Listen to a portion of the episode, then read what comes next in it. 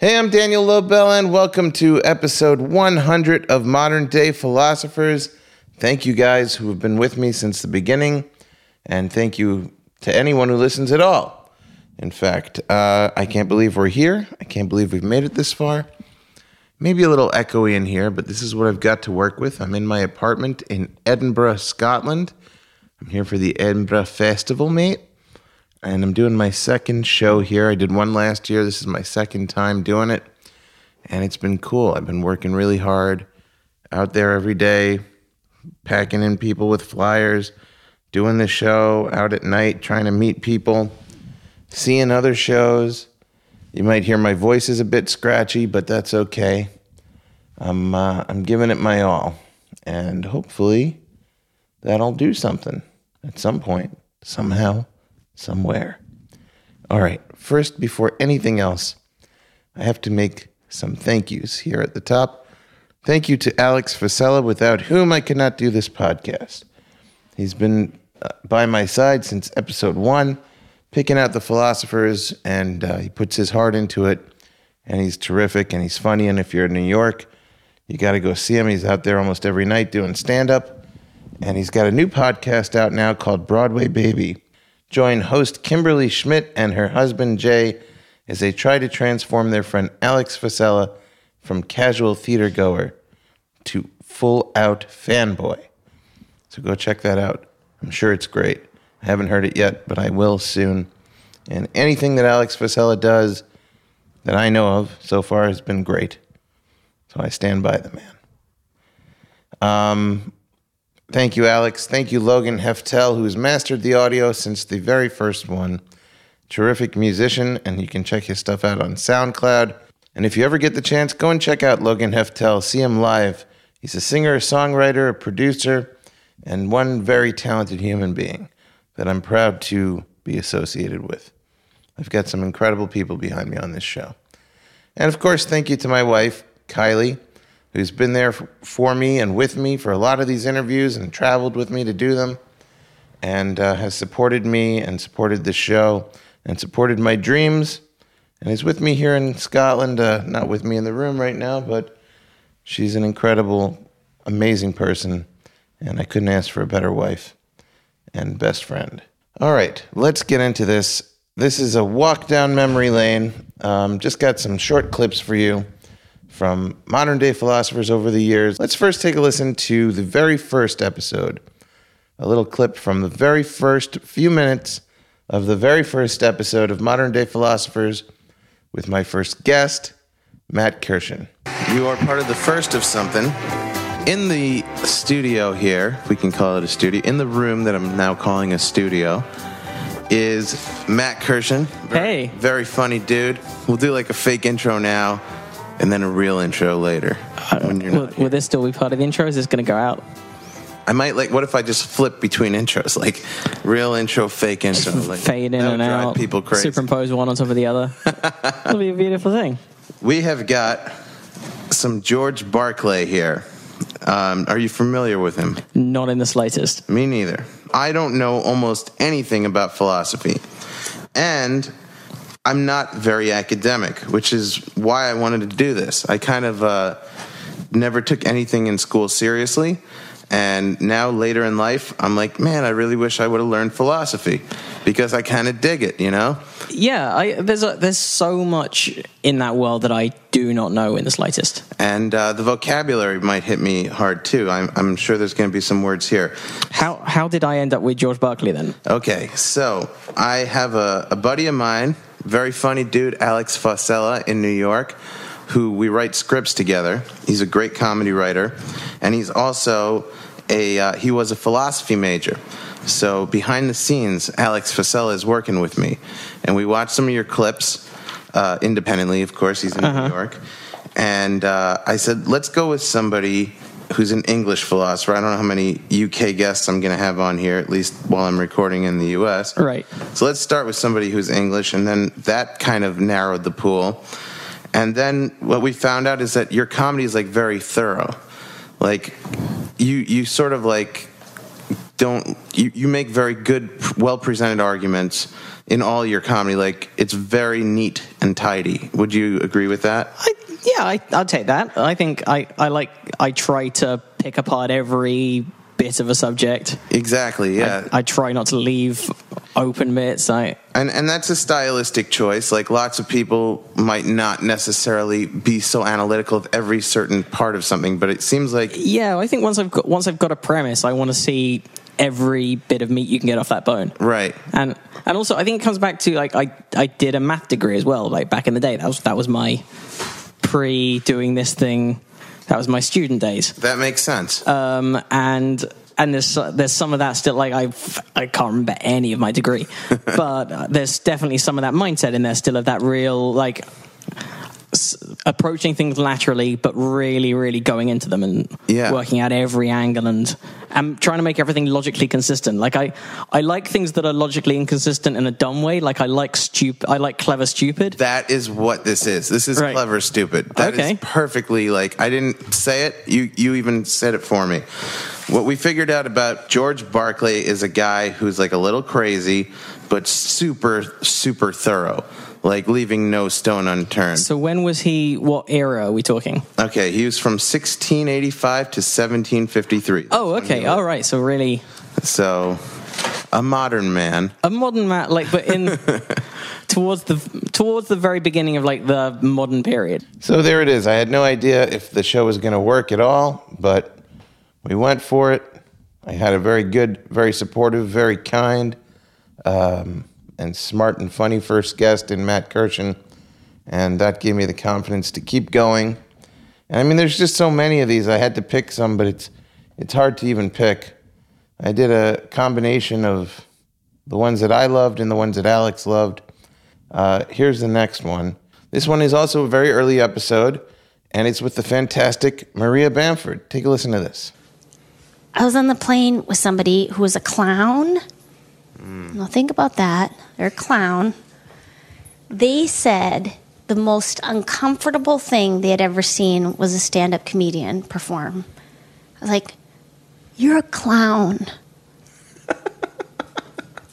and not not like a not not like a children's clown where it's like the kids are kind of playing along, Right. but like a French, like serious clown with a red rubber nose, and that's it. Yeah. white face, like that.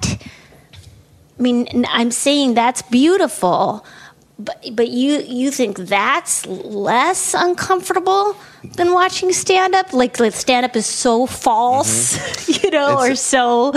It, it's interesting. I think the clown is really hiding themselves in comedy more. I mean, everything with the makeup and the costume. I mean, you have no perception of who this person is, and where a comedian's fully putting themselves out there. Uh, but not really. Not Well, at, at their best, they are, aren't they? Like, Not really, because you uh, you have. I think you just have so much more power. Like you're amplified. You it's louder. You're lit. People are already afraid of you because you're standing up above them. so usually. you think the power diminishes the vulnerability? Oh yeah. Oh my God. Yes. Yes. Yes. But what about guys like Richard Pryor, who really like? Okay. This. Okay, Okay. this would be. This would be the hardest stand-up set. Okay. This is what I want to see. I want to see a whispered set. Okay, in a stadium from beneath the crowd. Okay, and I want to see. Okay, and I want to see it done for a group of people who are. Uh, deeply religious, maybe deeply Christian, but also Chinese. Okay, so there's a language barrier, there's a belief barrier, and you're they can't hear you, and you're you're physically beneath them, Yeah. and maybe they can't see you either. Yeah. And then I want to see you destroy Danny Lobell. I can do it. How much does it pay? I'm in. That's what I do. I go out and I challenge myself. That's my demographic. What I do now, I took a scuba. I went into a submarine, bottom of the ocean, a thousand, a mile down. I go down there. I bring two audience members. One of them doesn't want to be there. One of them's on the fence. If I can make those two guys laugh, I know that the set's tight. Bring it on. Bring it on. Okay, so so okay, I hear what you're saying. You should be able to work any room. Or submarine, or enclosed space, or So you're taking away as much power as you can from the comic. yes, what about writing? What about like if a comic writes a book, yes. um, and that material in the book is the same material that they perform? Well, you know what? Oh, yes. That's interesting. Well, oh, right. Well, number one, I've I've been told that I shouldn't do that. Somebody told me that you should you should you should write new material for the book. You shouldn't just rewrite the jokes that you already wrote, which is seems reasonable. But um I've never I haven't written a book. Okay, so uh but uh but one of the things that this connects with Sartre is that Sartre had the kind of the, which is a bit of a stand-up characteristic of like, I don't care, I don't care what you think, mm-hmm. you know, I don't need people. Actually, I don't want people. I don't want people to like this. I'm not a part of the machine, mm-hmm. and in fact, but yet they have hundreds of people watching them, or you know, so or they have a Twitter, or Facebook account, so it's like obvious. Oh, we do want somebody. Mm-hmm. So, so that's like in writing a book. It is like Sartre writing a book. Like, I don't. People are the worst thing ever. Mm-hmm. I'm just gonna put out these hundred pages. If you want to buy it, it's cool. So yeah, when I listened back to that one, I remember how nervous I was going to Maria's house. I brought my dog, and I just was, you know, she's somebody I looked up to and still look up to uh, quite a bit. And she's very funny and very talented. And I thought, ah, maybe this idea is stupid. I, I was still so early into the podcast. I'm like, maybe she's gonna say, "What do you? Why'd you come here with this?" And I, I don't know.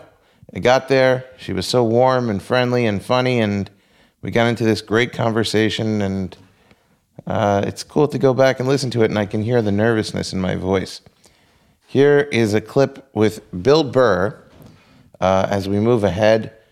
And I was very sick. I remember the day I recorded this with him, but I was trying to hide it.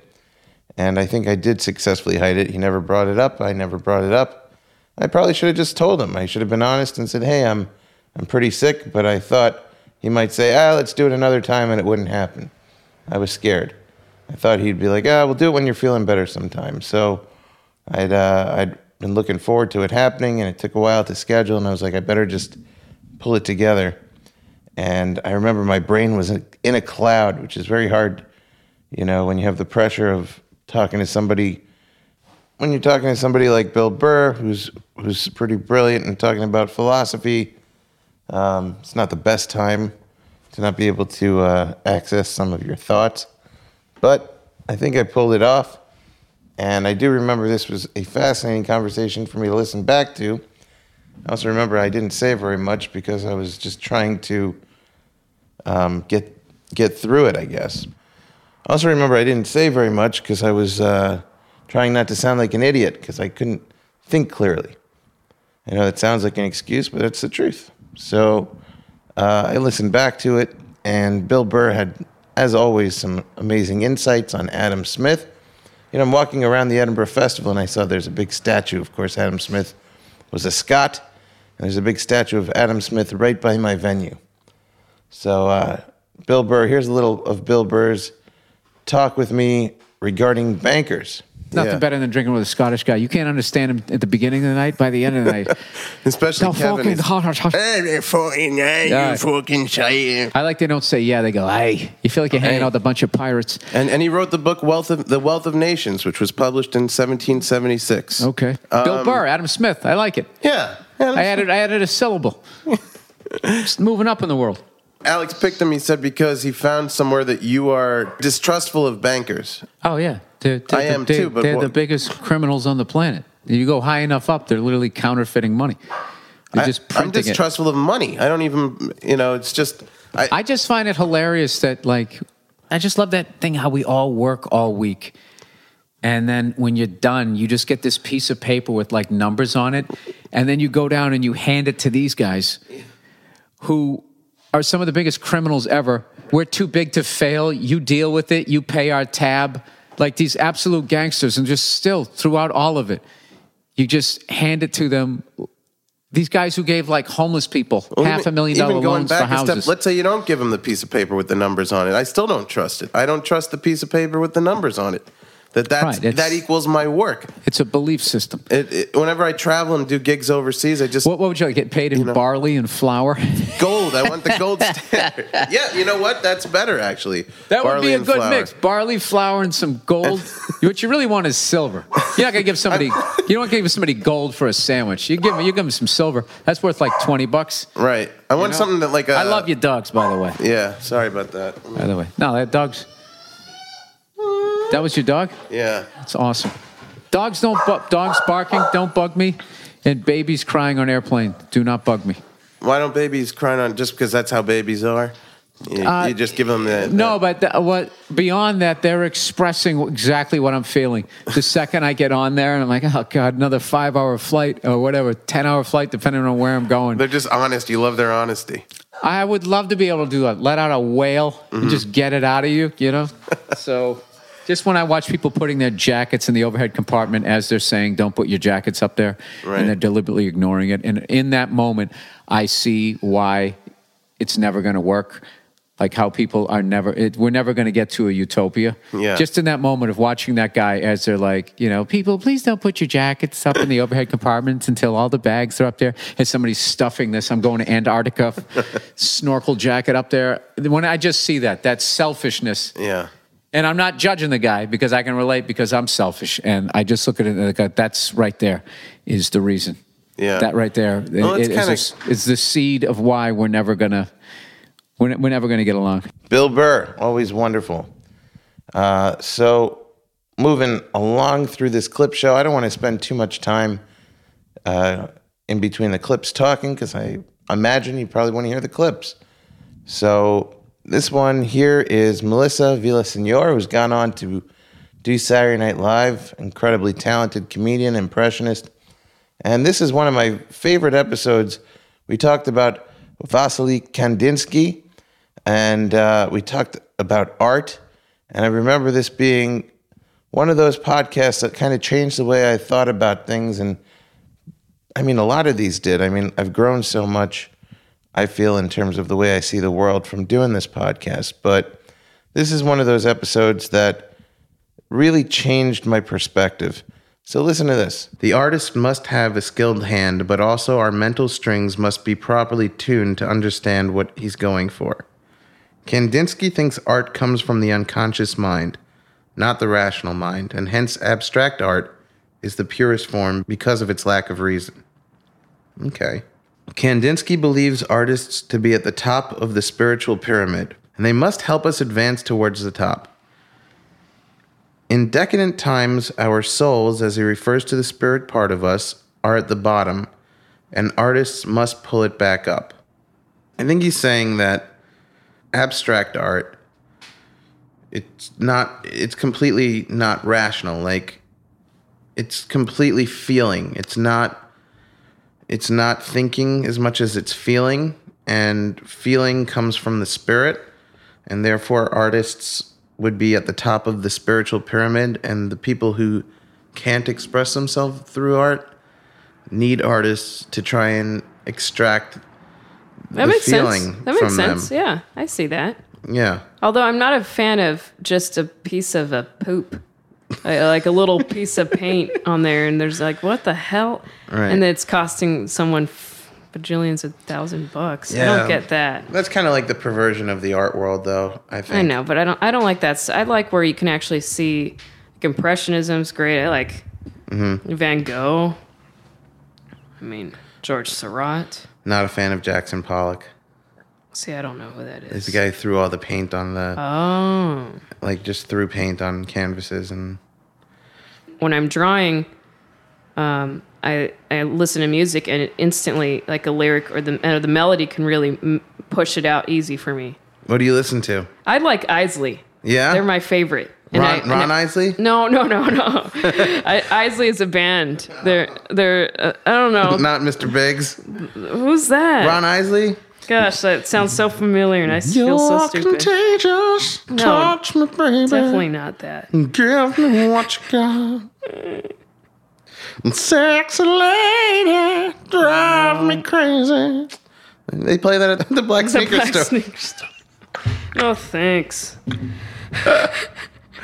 Busted, it's two o'clock in the morning. Where you been? I like really pretty uh, harmonies and melodies, and strings and piano and Mm-hmm. mellow stuff. I like Regina Spektor. I like Rufus Wainwright. I like all the emo stuff. But it actually just it- it's easy for me to draw when I'm hearing it. Easy. Bjork, I love her. so that's kind of art, extracting art from you, Whoa! right? Yeah, that's cool. So then if somebody writes and it helps them write to look at your drawings, then they don't even realize that other artist is also affecting them. That's kind of cool. That's like the residual effect of art, That's neat. I didn't know that was happening. right? Like Yeah, that's cool. I feel I'm, you know, I'm very influenced by George Carlin. He was very influenced by Danny Kaye. I don't know who influenced Danny Kaye, but at some There's point in history, there was like an artist. There's every yeah. We're we're just pieces of all the inspiring people we love. Mm-hmm. I think yeah. it's the same with uh, musicians too. they're still original, but they're piecing themselves as well as what they love, the type of music, the genre they love too. This just gave me some great insight into something that I've wondered about a lot. And that is where do all the dead people go? You know, there's so many That's Like, what I'm saying. I That's I like- feel like they come as spirits into the other artists that are on the earth right now. Yeah. I think we're all trying the reason why we're artists on some level is that we're trying to achieve immortality, I think, through our work because just there's something so horrible about dying. I mean, you're obviously thinking about it when you go to the mall. Yeah. I was thinking this today when I was washing my dishes. I was just thinking about everyone just wants to inspire everyone. That's all we want to do, right? Just mm-hmm. want to be inspirations to others before we leave. Leave a little legacy. Mm-hmm. Anyway, all right. No, go on with that though. No, like that's that. that's all I was thinking. Because I was just thinking of Twitter and just like so many op- opinions, just everything, everything, everything, just going at it. Everyone just saying things Mm-hmm. all at one time, and I feel like that's just what their point is, just to inspire, inspire. I think because of these outlets today, that's what our generation is. even bad people. Even like Hitler, Yeah. I think was trying to inspire people. Even, Well, yeah, if- yeah. Even though his heart wasn't in the right place, which is the nicest thing you could say about Hitler. his heart was not in the right Heart place. was in Satan's hands. But I, yeah, you're right. I think everyone's just trying to inspire, and and that's where all the dead people go because in trying to get achieve a little piece of immortality, like every time I put out a piece of work, it's like this can live on more than me. Like my CD, Yeah, my CD, I'm like, oh, that's exciting. You know, I could be dead, but this piece of plastic is still going to be around I somewhere. know. And and thank goodness for the technology too. For how much all these YouTube videos, everything, it's still going to be there if it stays on internet and everything. but I just realized you don't. I don't need the CD because I used to think how sad it is that some performer in the 1700s didn't couldn't make a CD and then they just disappeared and they weren't that famous and maybe they did some great stuff and it's gone and that depresses me as an artist a lot. I'm like, You're going to be forgotten. yeah, and, and the CDs will melt in the plastic, you know, and they'll, Yeah, yeah, they'll yeah. it'll it'll all fade away. But it doesn't because that's what I just figured out with you is that that artist in the 1700s inspired someone who inspired someone who inspired Danny Kaye, who inspired George Carlin. I skipped a bunch of people along Mm-hmm. Right, the way, right, but right. and then the So it was living on through each person. yeah, and it trickles down to That's me. That's what I think too. I mean, a lot of some things I put up, like videos or just whatever may be on my blog, but I feel there's some, there's maybe three or four people that are like, wow, I really love this. I'm like, well, I, there we go. I don't Mm-hmm. need, it didn't, it made me feel good that those are lives, you know? yeah, I don't need a thousand likes, but I feel like just four people or something. It's still nice. Yeah, that's great. That's Mm-hmm. beautiful. Yeah, four people like it. That's better. That's you know, it doesn't matter if, if like I put something up and I get haters because Yeah, if, yeah. if I can't read those comments, man. Melissa Villasenor, great episode. Really love doing that one. Um, I mean, I love doing them all, but here's here's another one that's very close to my heart.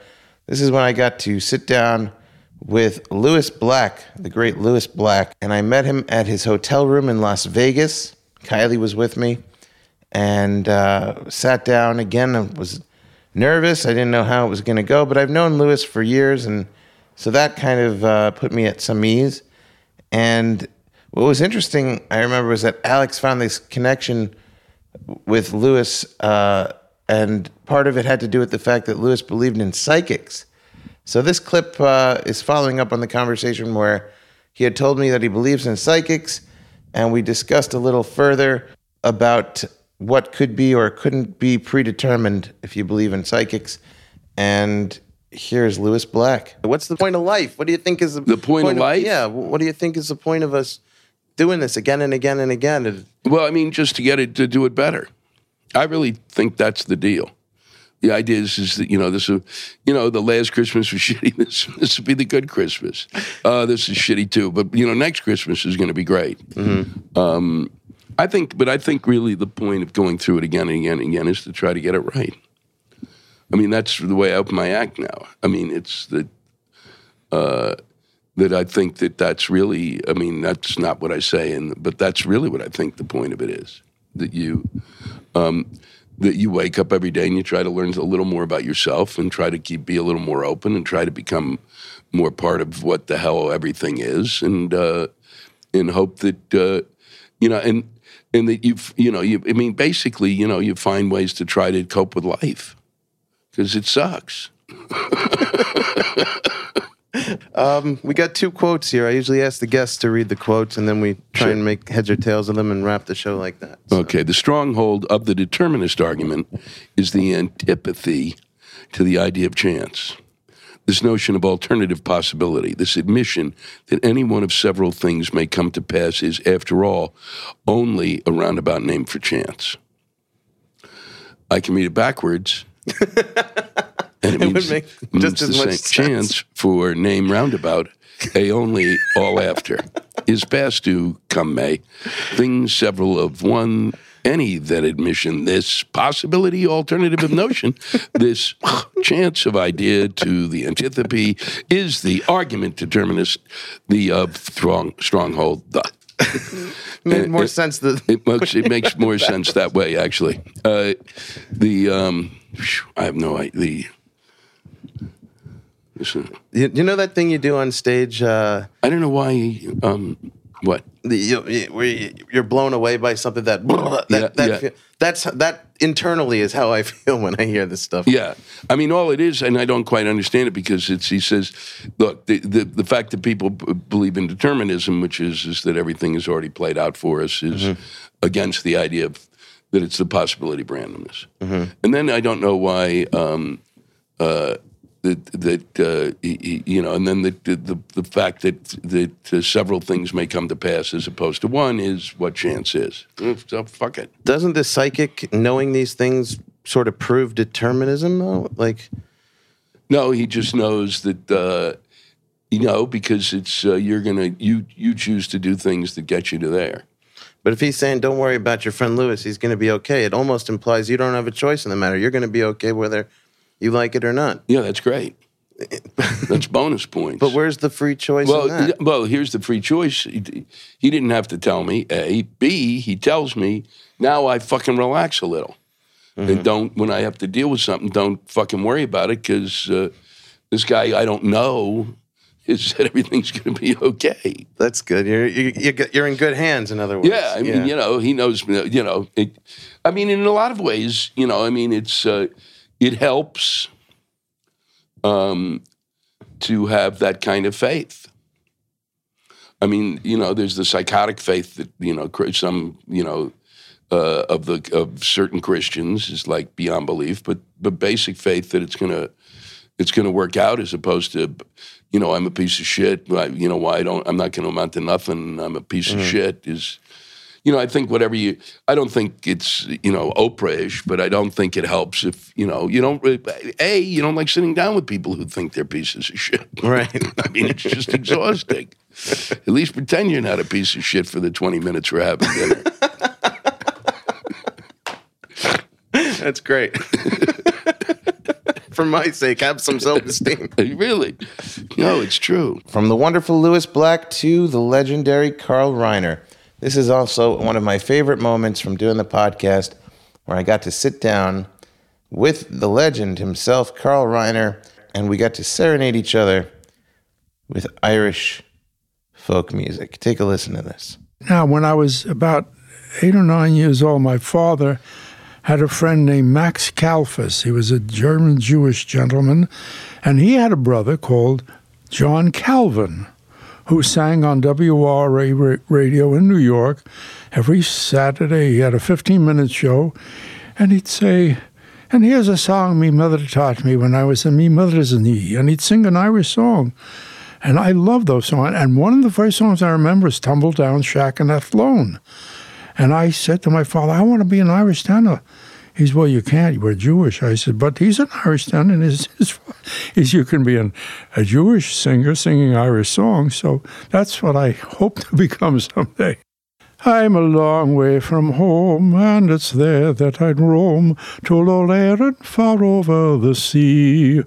Oh, me heart, it is there where the skies are so fair, and old Erin is calling me. There are eyes that are sad as they watch for a lad from the tumble down shack in Athlone, and I pray for the day I'll be sailing away to old island, me mother, me home. Oh, I want to go back to that tumble down shack where the bright roses bloom round the door, just to pillow me head on me old trundle bed, just to hear me dear mother once more. There's a bright guiding light guiding me home tonight down the long road of white cobblestone, down the road that leads back to that tumble down shack, to that tumble down shack in Athlone. All right, There that's you go. beautiful. See that? You know that I brought it up because we have this in common. When I was a kid, I said the same thing to my dad. I, I'm not kidding. I, th- I thought it was a very interesting connection that we shared. I also wanted to be an Irish tenor. Well, you know, there was that particular song, by the way, was sung by almost everybody in the world, starting with John McCormack way back, going to Bing Crosby. Everybody recorded that song. Well, you did a beautiful rendition. Hey, thank you. Yeah, I used to listen to the Clancy brothers and memorize. Uh, Oh, really? do you want to hear one? Yes. All right.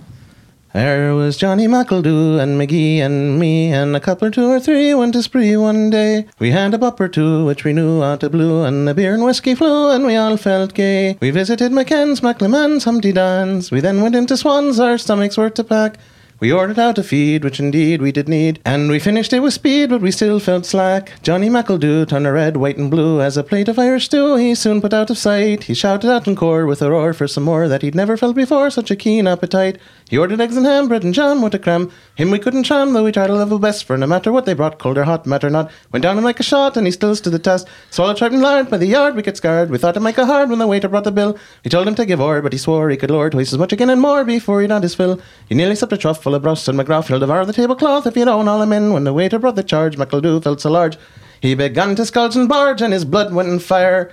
He began to curse and swear, tear his hair in despair, and to finish the affair, called the shopman a liar. Shopman he threw out, and no doubt he'd a clouded McEldew. He kicked about like an old football, tarted up his clothes, broke his nose, I suppose. He'd a killed him in a few blows in no time at all. McEldew began to howl and to growl by me soul. He threw an empty ball at the shopkeeper's head. He hit poor Mickey Finn, peeled the skin from his chin, and a rupture did begin, and we all fought and bled. The peelers did arrive, man alive for a five, and thus it made a drive for us all to march away. We paid for all the meat that we ate, stood a trait, and went home to ruminate on the spree that day. Now that is one beautiful rendition of a song I've never heard before. You win hands down. You win first prize, and I got ninth. You know what I realized? In a period, and only two of us are competing. well, no, I think you win first prize, but I, mm. I'll tell you what. No, that was brilliantly done. Brilliantly done. I realized that there's no other use for me knowing that song in my whole life. It had to serve a purpose that I'd remembered it. And all these years have gone by, and it's never served me any purpose until I realized Carl Reiner and I both share an You know, I, I had a chat with uh, Ferguson on the show, and I was saying that uh, uh, there was a whole thing about my one of my favorite human beings that ever lived was Pete Seeger, Mm-hmm. a great, great, great man. I met him in Hawaii once, and we were talking about folk songs. He, he sang for a hundred thousand people, and he ma- he got them all to sing along. He gave them the lyrics, and they sang them back, and it was, it was thrilling. I've never seen anything like it in my life.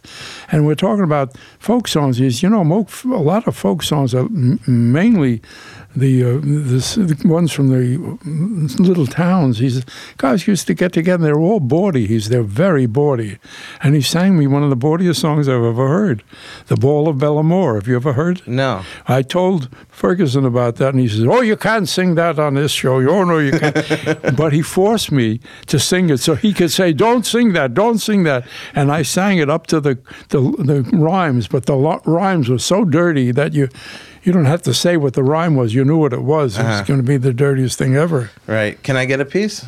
Uh, certainly, I'll give you a piece, but I won't go to the rhymes. They're ladies first.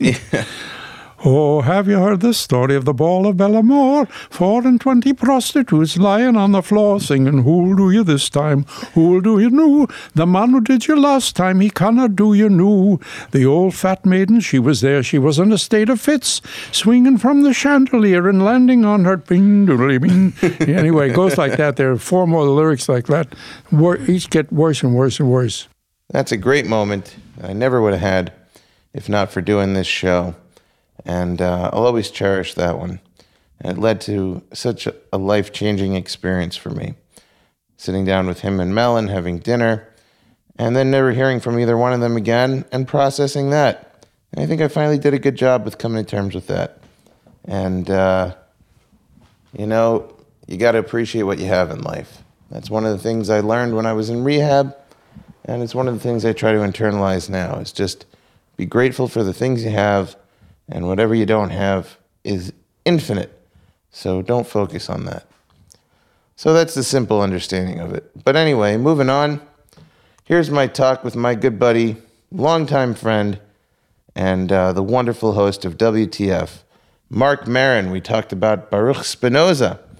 And here's a little piece from that conversation where we talk about ego. That's uh, the idea of, of getting past the ego uh, at all. I mean, that's why most spiritual disciplines have some sort of uh, ego annihilating bit of business. So you, you can get to the pure stuff and then, you know, kind of replace your ego with uh, whatever consciousness is being purveyed to you as an answer. Yeah.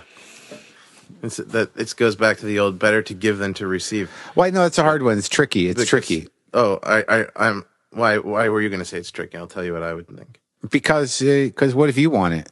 Yeah, that's what I was going to say. If it's better to give to receive, but then you're receiving the good feeling from giving, then you're still receiving. So then it's better if you to can receive. if you can give uh, with a you know with a full heart Mm-hmm. as opposed to like all right here you, you take it uh, you know it's different I spent a lot of money on this yeah, I hope you like it To hear it.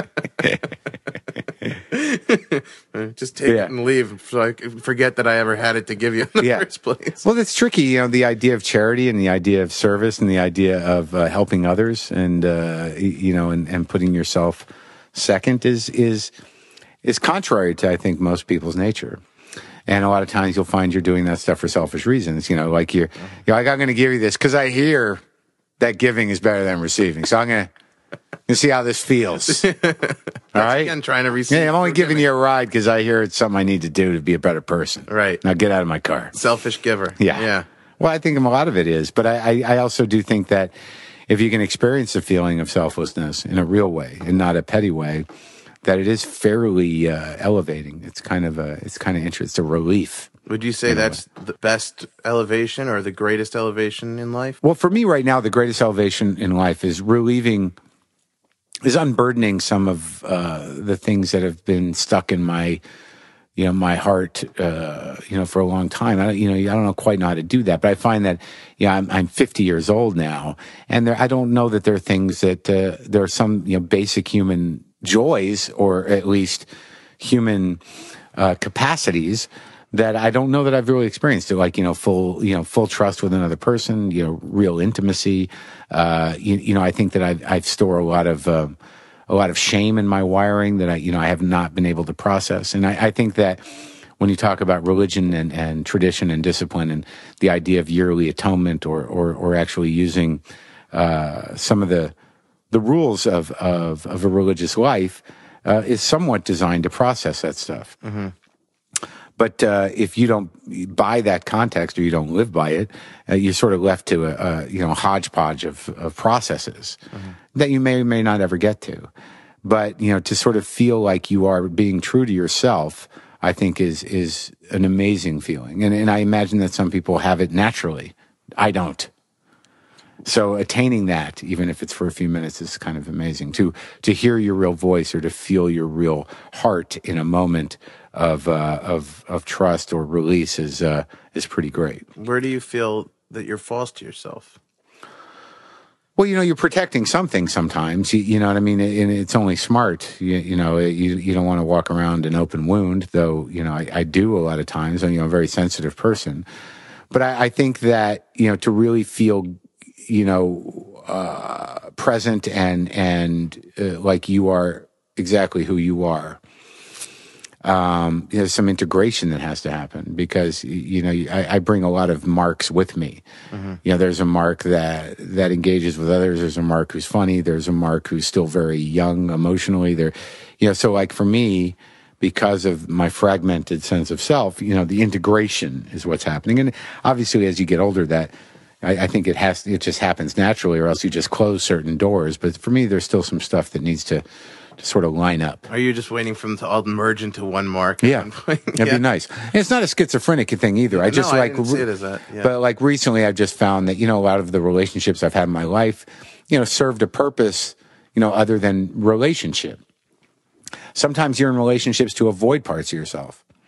Do you know what I mean? Sometimes you know drama and and petty engagements and and you know giving and taking uh, is not coming from the heart. It's it's actually insulating your heart. It's distraction. Yeah, it's avoidance. Yeah. Yeah, because the risk of being seen, you know, in, in a genuine, true light is pretty. Uh, it's pretty. It's pretty heavy. I mean, I think that's also coming back to to Yom Kippur is is really sort of it. Is that you know that's the day that God's going to you know give you the you know He's going to you know write you in or He's not.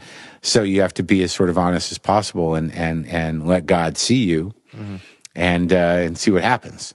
Marc Maron, the man born on Yom Kippur, the atone, the atonement king, uh, and of course the star of Glow and WTF. Just uh, an incredible guy and a great friend. And from one great friend to another, and here I am sitting with a man who I worked for for a long time, who was a mentor to me, and it was so important that we got to do this to me to catch up with him. And the story, a little bit of the story behind this is, uh, and I'm talking about Jackie Mason, by the way.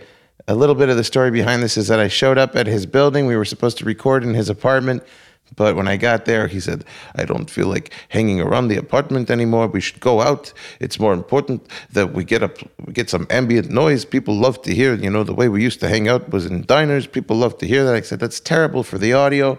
Nobody wants to hear the clanging around of plates. Uh, what are you kidding me? Who wants to hear nothing when you can get the experience of being in New York? He really just wanted to get out of the house. And we started going from place to place, and one place was too loud, and the next place he, he didn't want to go to. And then it started to rain, and we're like ducking between umbrellas, and we go to this diner in a taxi a few avenues away, and it's perfect. And they turn the music down, and we start the interview. And then, like, lunchtime rolls around, and it gets busier and busier and louder and louder. And Jackie, because he didn't want to admit that it was a bad idea to record in a diner, just kept pressing on and, and, and raising his voice louder and louder. And then he ultimately lost his voice before we got very much into Martin Luther's philosophy, but it's still a wonderful conversation. and I'm glad I got to do it, and I'll cherish it. And here's a little clip from me and Jackie Mason. Well, I'm, I'm very grateful to you for many things. You, you gave me a job, and I, I sold merchandise at your Broadway show at Freshly Squeezed, and I used to get to see you perform all the time. The material was so tight and so polished. There was no rambling. There was. It seemed like it was very, very to the word written. But I'd never seen you write anything down, as I mentioned. So, I, I always Because wondered. By the time I tell the joke on the stage, I keep refining it to make sure that there's no holes in it. So I, I can't accept myself being unfunny for, for more than, than 10 seconds. I have to, my comedy is built on having one joke after another as much as possible so it, that it's uh, a rolling chorus of comedy flowing and flying all, all night. And as, see, if, as soon as I see holes in the next line, I either shorten it, change it, get away from it, and make sure that it keeps bu- bouncing. So that people can, I, by the time they come out, they, I want everybody to be able to say, wow, wow, I couldn't stop laughing. If they could stop laughing even for, for a minute, to me it's too much. Was there ever any time that you stopped? I always feel like working. If I get a job, I'm working. And if I'm not, it doesn't bother me. Lately, I'm working a lot less than I used to because I said to myself, it's not that important to me to work now as much as it once was. But uh, I still love being on the stage as much as I ever did.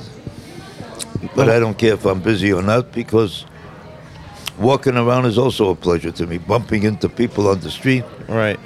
Like you said before, I'm curious about people, so I bump into people all the time. And I find life in general is interesting. There's enough about life to be interesting that you don't have to be performing to enjoy life. And you don't have to be working for a living to enjoy life. What are your favorite things about life outside of comedy? Uh, other, other than people, observing people? That's about it. That's And my favorite thing about life is just just talking to people. Yeah. I'm walking around a lot. And I like to read a lot so that you can't learn everything from talking to people. There's a there's a lot going on all over the world that you're not going to hear from people. right. Like right now, there's a, a plane crashed, and, and 150 people got killed. I'm not going to bump into people that are going to talk about it, but it's, but I'd like to know what happened about it. How did it happen? What caused it? What are the ramifications because of it? What are the problems and how which way it affects America? Affects affects people in New York. Who knows? If you don't read about the world, who knows what's going to happen in this country within the next year? You have to know if you should get out or stay here. You'll never even find that out if you don't if you don't go get information from other sources. Because there's a great possibility that this whole country could burn down. From hanging out with Jackie Mason in a diner in New York, I got to go and hang with Doug Stanhope at his place in Bisbee, Arizona. Kylie and I drove up there after doing the Phoenix Comedy Festival, and Doug and I got wasted. It was hard for me to really focus on what the hell Plotinus was saying, but I gave it my best go, and whatever came out of it was, to me, still a very interesting conversation. And of course, hanging out with Doug is a priceless experience. Take a listen to this. Kids come down here and they think it's gonna be like all Hunter S. Thompson, and then they see me all fucking like when you showed up, I'm like, ah, fuck. Uh, uh, give me a couple of drinks and then I can make social. I can just just talking to you who I know. Uh-huh. So Yeah. yeah, they like they think it's gonna be fucking crazy and. It's funny. I said to Alex, I don't know how much Doug loves drugs. I know he loves to drink. I don't know. when you do drugs, that's when weird shit happens and that makes it into your act. Mm-hmm. So people think you do that all the time. No, I just when I do it, fucking some. And by the way, the original guy he picked for you was Hunter S. Thompson. And I said, that, that- I don't want to do Hunter S. Thompson with, with Yeah, it's a little on the nose, Yeah, as too- they say. Too much. Bukowski more than Hunter S. Yeah? As I age. Why? Well, because I'm a bitter old miserable drunk that does nothing but sit in a bar and think of things and never do them. Hunter S. Thompson actually went out and did crazy fucking shit, and I'm a scared old man now. Uh huh. That's why I have this fence. you have to be vetted to get in here. That's what the fence is about. All right. Uh, uh, Plotinus, if that's how you say it, his concept of the one is the unique quality that all things share animals, objects, concepts, etc. It is the drive that creates all things. It is also part of its creation. So creation is the one reflecting itself. Take your time and read this like you're talking to me. I'm not catching what you're saying. Wait, your fucking wife's a writer. She can read probably. Yeah. We- Can you read that better than him? Uh, yeah. you find the bullet points. Uh, uh, Kira. Kylie. Kylie, fuck. I, I, I made Gene Connors introduce himself because I couldn't remember your name. All right, try that one. The whole thing? Well, just The get to the get to the point. You just you skim over it. I'll I'll kill time while you skim over it. But Yeah. get find the bullet points where how it. What's this got to do with me? Right. what the fuck? I don't know. Philosophers. Comics are philosophers. One of the best jokes, uh, or uh, w- you know, the when a comic has a bit that you go, "Why the fuck did I never think of that?" It's so simple. But Louis C.K. He did a special where he's talking about why men are attracted to tits.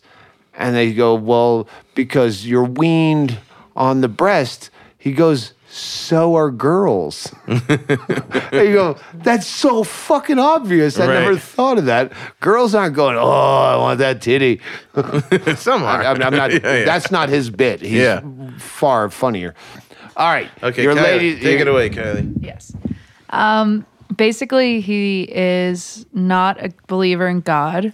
He thinks that God is, it's he calls it the one, and he says that the closest thing we have to God is possibility, the possibility to create things. This is the line I don't get. He says the one is not God because God would create with a sentient mind and therefore be subordinate to the one.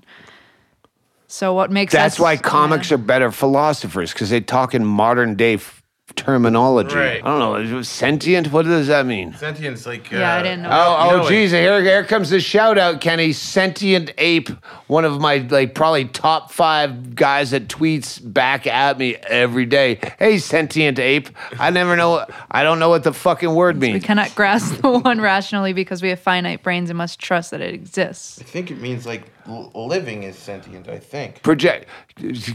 Put some roller coaster in reading it. Say that same sentence again, where you're delivering it. We cannot grasp the one rationally because we have We cannot fin- grasp we the cannot one grasp the rationally. one The one is the God. because we have finite brains and must trust that it exists. All right, boom. And I, I, and I, I'll get hate mail for getting the wrong guy. It's either it's not Timothy Leary, it's Aldous Huxley. Oh yeah, we did Huxley on this. When when I when I, uh, I, I I'll read a book and if I glean one thought from it, I'm a, happy man because I forget everything. I'll read a whole book. It takes me two weeks to read the thing, but one of them, is, I think it's Huxley, had uh, some kind of idea that the brain is not the source of knowledge; it's the filter of knowledge, where you have ultimate knowledge available to you, but you can't handle all that. Because if you have to fucking work at Payless Shoes or Chili's bussing dishes, you can't know the ways of the world and still be able to just. And to that was my yeah. DMT story with Rogan that I won't tell again because I've told it so many times. But yeah, it was like ultimate knowledge is immediately available to you. You know everything and you're calm. And then we had to go back to writing man show monologues. Going, this is stupid. This fucking whole show's stupid. And now I know the meaning of life. You shouldn't have- It makes it a little bit worse. You had too So much I think- information there. Is that kind of the, what he's saying? Yeah, from my Kylie? take on it. Yeah, right? Kylie, yeah. Yeah. And sentient, by the way, sentient means conscious, like a conscious Uh. being. So the guy who's what's his name? Sentient monkey. Sentient ape. He's- Sentient that's, that's ape. his Twitter handle. He just tweets me a he's lot. a conscious ape. That's it. So Aren't we all? I think that's his, probably his point. And by the way, the Aldous Huxley uh, episode that I was referencing was with my ex girlfriend, Katie. I think that was in season one or season two. And I haven't heard it in a long time, but I remembered it being very good and probably worth going back and checking out if you haven't heard it. moving on, here's another amazing comedian who I've been friends with, and we started out together. And this conversation was another eye opener for me, and specifically this little piece that I chose uh, was a moment that was like, oh, here's somebody who has a much more mature outlook on the world than I do, and she kind of opened my eyes to where I was wrong, and never I never looked back. It was terrific. Uh, take a listen. I won't say any more than that. Liz Miele. My dad has this idea of what therapy is and it's completely negative and it's all his fault and he doesn't want to talk about it. Mm. He puts it on himself. Yeah. But it's interesting that they both went into healing. You know, they're both yeah. Healing things that don't talk back. right. Good. I never got to know all this about you, and so so it's almost been like a superficial friendship until now. It's now it's real. But it's like coworkers. I think that's Yeah. kind of how most comedy works is I you have a lot of coworkers that you're like, "Oh, my coworker's on TV." And oh, I was hanging out with my coworker. And it's Yeah. like people you like, but it's like that next level when you go to get drinks with somebody or like, you know, I live with Carmen, and so um, uh, my roommate Carmen Lynch, like she is she's not she's more than a coworker. I mean, we share Right. we, we share a building together. a room, we, we share an apartment. Uh, I, I acted like I own a whole yeah. building. Yeah, yeah. Because you also, it's like, it's almost like coworkers that work on different floors. Like you don't see them that often. You run into them at the elevator. Like how many times do you, like somebody's getting off stage as you're going on stage and that's the most you've seen It's them? a perfect analogy, actually. Yeah. Yeah. Uh, see, that's probably my problem. I never looked at it so rationally. Like, like, oh, my uh, friends are dicks. yeah, these aren't real friends.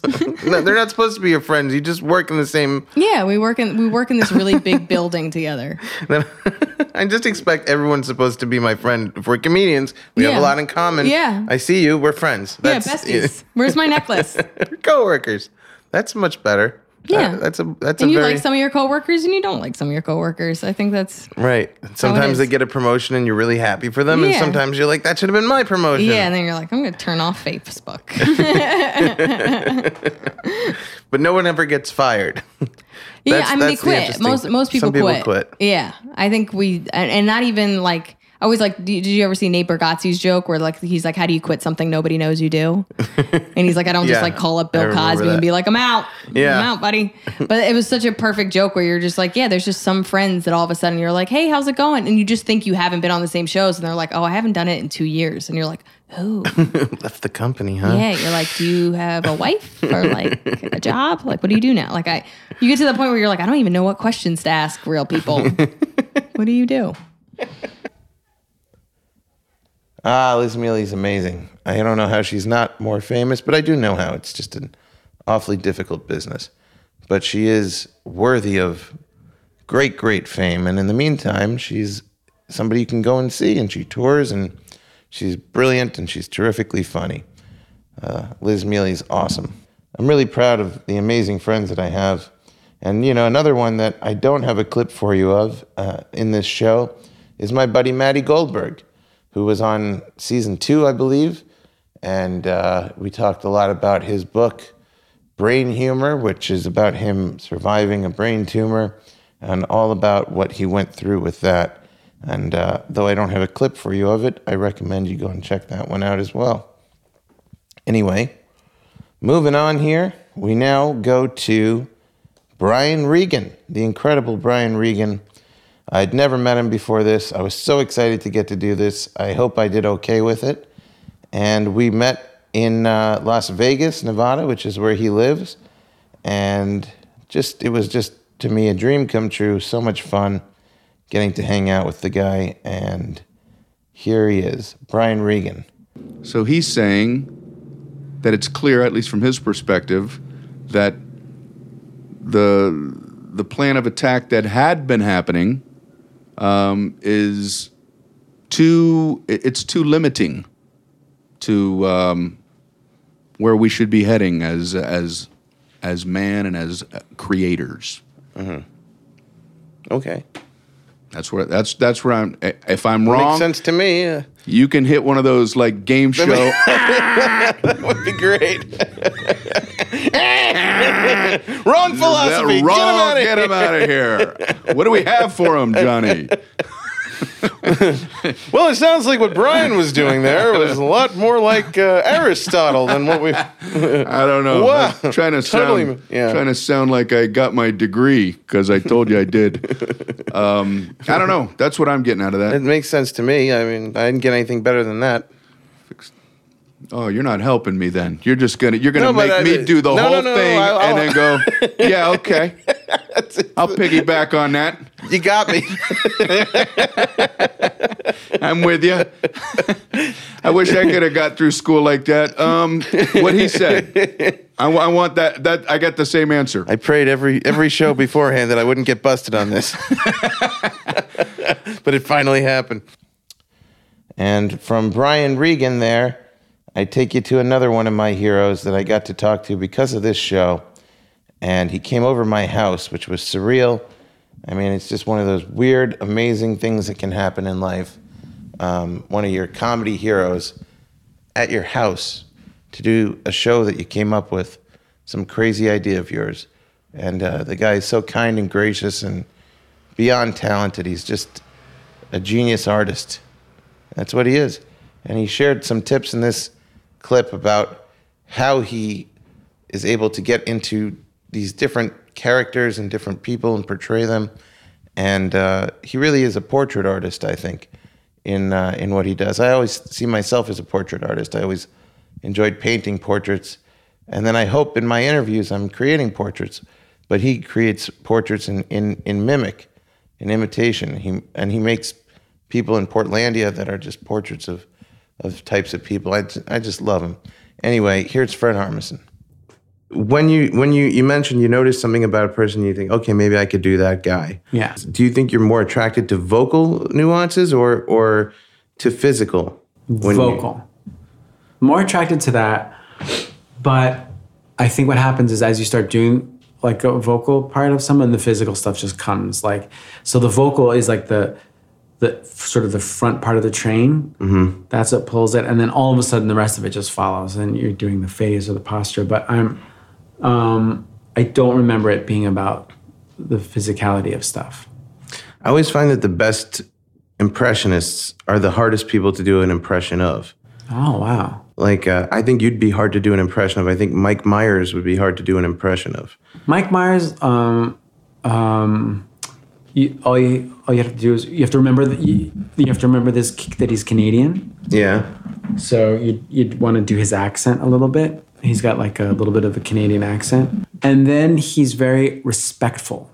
Whenever he talks to other people, he's very respectful. He's a, almost official. Yeah. So just picture him sort of. It's a very Canadian. res- He's always he respects everyone around him. Yeah. Um, uh, he, I feel like he's got sort of sort of dignity. Um, so if you could just picture that, just someone who um, loves British music. Just picture someone who loves British music and is very respectful. Just maybe you know do a little bow and then. Uh, I mean, I'm not. I'm not going to do the accent. But he's Right. got like a a slight um, Canadian accent, and then and then you're there. That's how you do Mike Myers. Yeah, well, uh, why I was laughing also while you were doing that, and people can't see it, but just that your body movements did become very Mike Myers. Yeah, yeah. So, as you were talking about. Oh, good, good. So, yeah, so so you. Bill Hader did an impression of me, and it was really good. Oh yeah. Yeah. Uh, he's another one who I would say would be. T- you know what I mean when I say like if if I was to do Rodney Dangerfield, you know, Yeah. it's, it's easy. You know, you know, Yeah, yeah, you kind yeah. of get it. Yeah. He's very. He's a he's a character. You know himself. Even even with what you said about Mike Myers, which I think is a great analysis, I wouldn't say he himself is such a character. He's more, to me, like a blank slate that does a great character. You Yeah. know, I, I, I kind of get that impression from you, Bill Hader also, uh, and and I've thought of many others over time that are just not coming to me right now. But I think, um, Well, sometimes you a good way in is you think about where they're from, right? So you think of Bill, and he's like from Tulsa, mhm. and so he's got a little bit of a Tulsa accent. You can hear it once in a while, and then, um, yeah, he's kind of he's kind of up here, Bill, and he's like very thoughtful. Like he's really a pensive person. Um, and you got to think of the shape of his face a little bit, you know, like he's just kind of so. But his impression of me was, I really enjoyed it. It was spooky. Wow. I love that guy. I still can't believe that he came over the house and that he did my podcast. And I'm eternally grateful for these opportunities.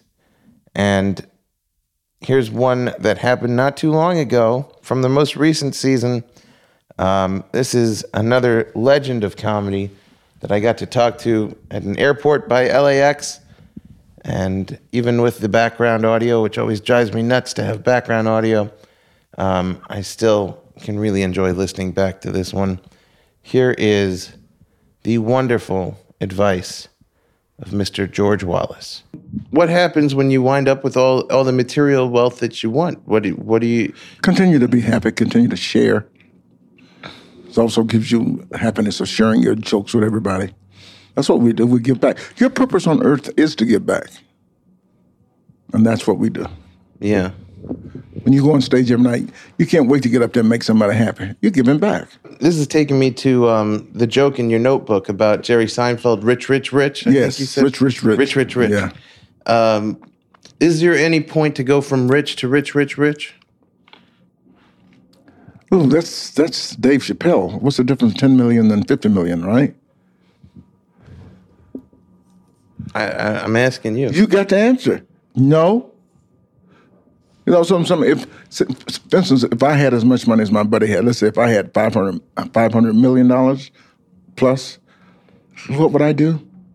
I don't think I could hold on to that much money. Not for me personally. There's some other things I could do. Share it. You know, I think uh, Bill Gates does a good job of doing that. And he's still got 500 million, 5 billion, whatever, too, all that. Um, what's the difference? Yeah, just that's that's as long as everybody's happy around me, give back. So there it is, 100 episodes of Modern Day Philosophers. I hope you enjoyed those clips and that walk down memory lane. It's Joe Franklin's memory, my friend, and we had Joe Franklin on the show too. May he rest in peace. And speaking of people who may rest in peace, and I hope they do, um, I'm going to end this off with a poem from the late, great Shelley Berman, who I went to his house to do this interview, and we became very good friends. He and I, and his wife, and my wife. And in fact, they were at our wedding. Shelley and Sarah came to our wedding.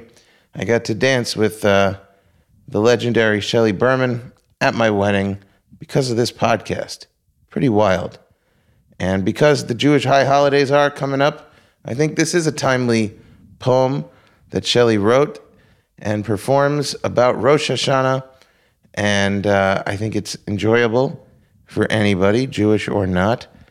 And it's also something I don't think you can hear anywhere else. I don't know of any other recording, and maybe there is one somewhere, but it would certainly be hard for you to find it. This is Shelley Berman reading one of his poems that he wrote towards the end of his life, again, about the Jewish holiday of Rosh Hashanah.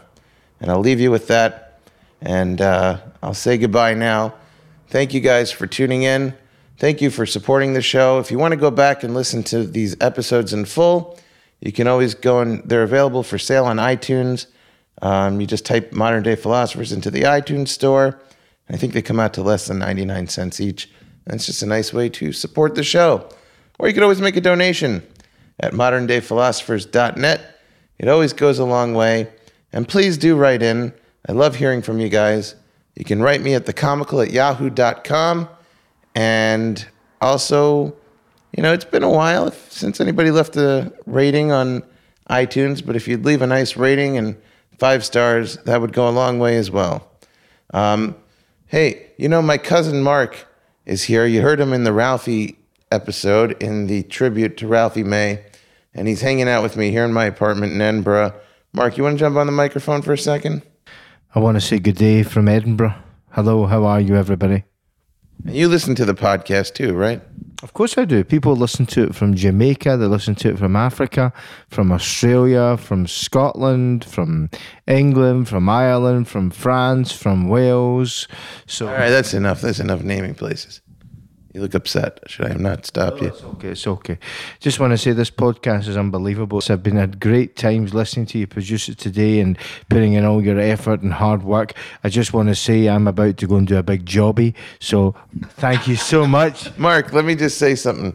You know, we've been, uh, you know, you're my cousin, but we've also been best friends for many years and a great support. And you've been coming out to my shows here in Edinburgh, and I really appreciate it. You're very welcome. Just let me know the next show tomorrow, and I'm going to promise you I will get people to come. Apart from that, uh, let me go and do my jobby. Because seriously, constipation is a real issue. All right, thanks, Mark. Well, there you have it, folks, and uh, and that is something to be aware of and be conscious of. Don't be constipated. Uh, that's a public service health announcement for you. All right, thanks everybody for tuning in, and uh, I'll see you next time with another exciting and jam-packed episode of Modern Day Philosophers. Love you all. Take care of yourselves. Be healthy. Stay regular. May I hear another poem before we go forward? You want to hear? philosophy? Let's see what else I've got here. Supper. Erev Rosh Hashanah. Does sound familiar? Oh, yeah. Perhaps, though I think otherwise, it was the time of year, its suggestion. But I'm certain I could hear, mingling on the edges of their laughter, Tekiah, Teruah, Jubilee. Then a playful question for me and time. This family, how long have they been here? Tolosim in plastic bags draped upon a chair. Can I deny I saw them there? Exclude from memory the time of year? Yet I heard the trumpets clearly. On the edges of their laughter, ancient tropes, curling voices, canting in solemn seesaw minors, intoning Tekiah. I knew at last they are the before and the after. Rejoicing, adoring the past, they wrest it from opaque antiquity to dress it now. And Leviticus and Numbers sell, settles on this house, on the late Illinois corn, standing still green in coincidence of Tishri and September sing Tekiah. Exultant, we meet to greet our timelessness. This acre will tomorrow be a street where Ezra reads the law. This family knows how much we share, knows Jews at table pass more than potatoes. they share their sons with me. I thought to ask in such households, are all sons called Isaac? I thought to tell them on the second day, your story will be read. I thought to tell them, burgeoning fruit of the millennia, sages, sons and fathers of sages.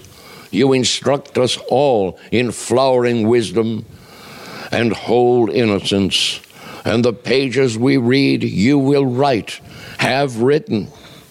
At this table, where all time today is mine, all sons are mine.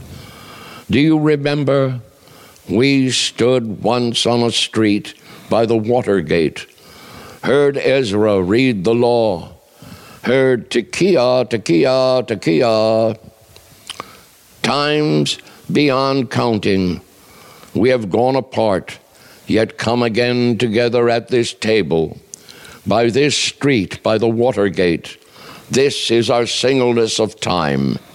At the time we are adoring, the ram's horn persuades us, Tekiah, Yom Teruah. Had I forgotten this day or known it forever? On this eve of the first day of the seventh month, I sit with friends, and it is revealed On the edges of our laughter, we are inscribed in the book of life. I love it.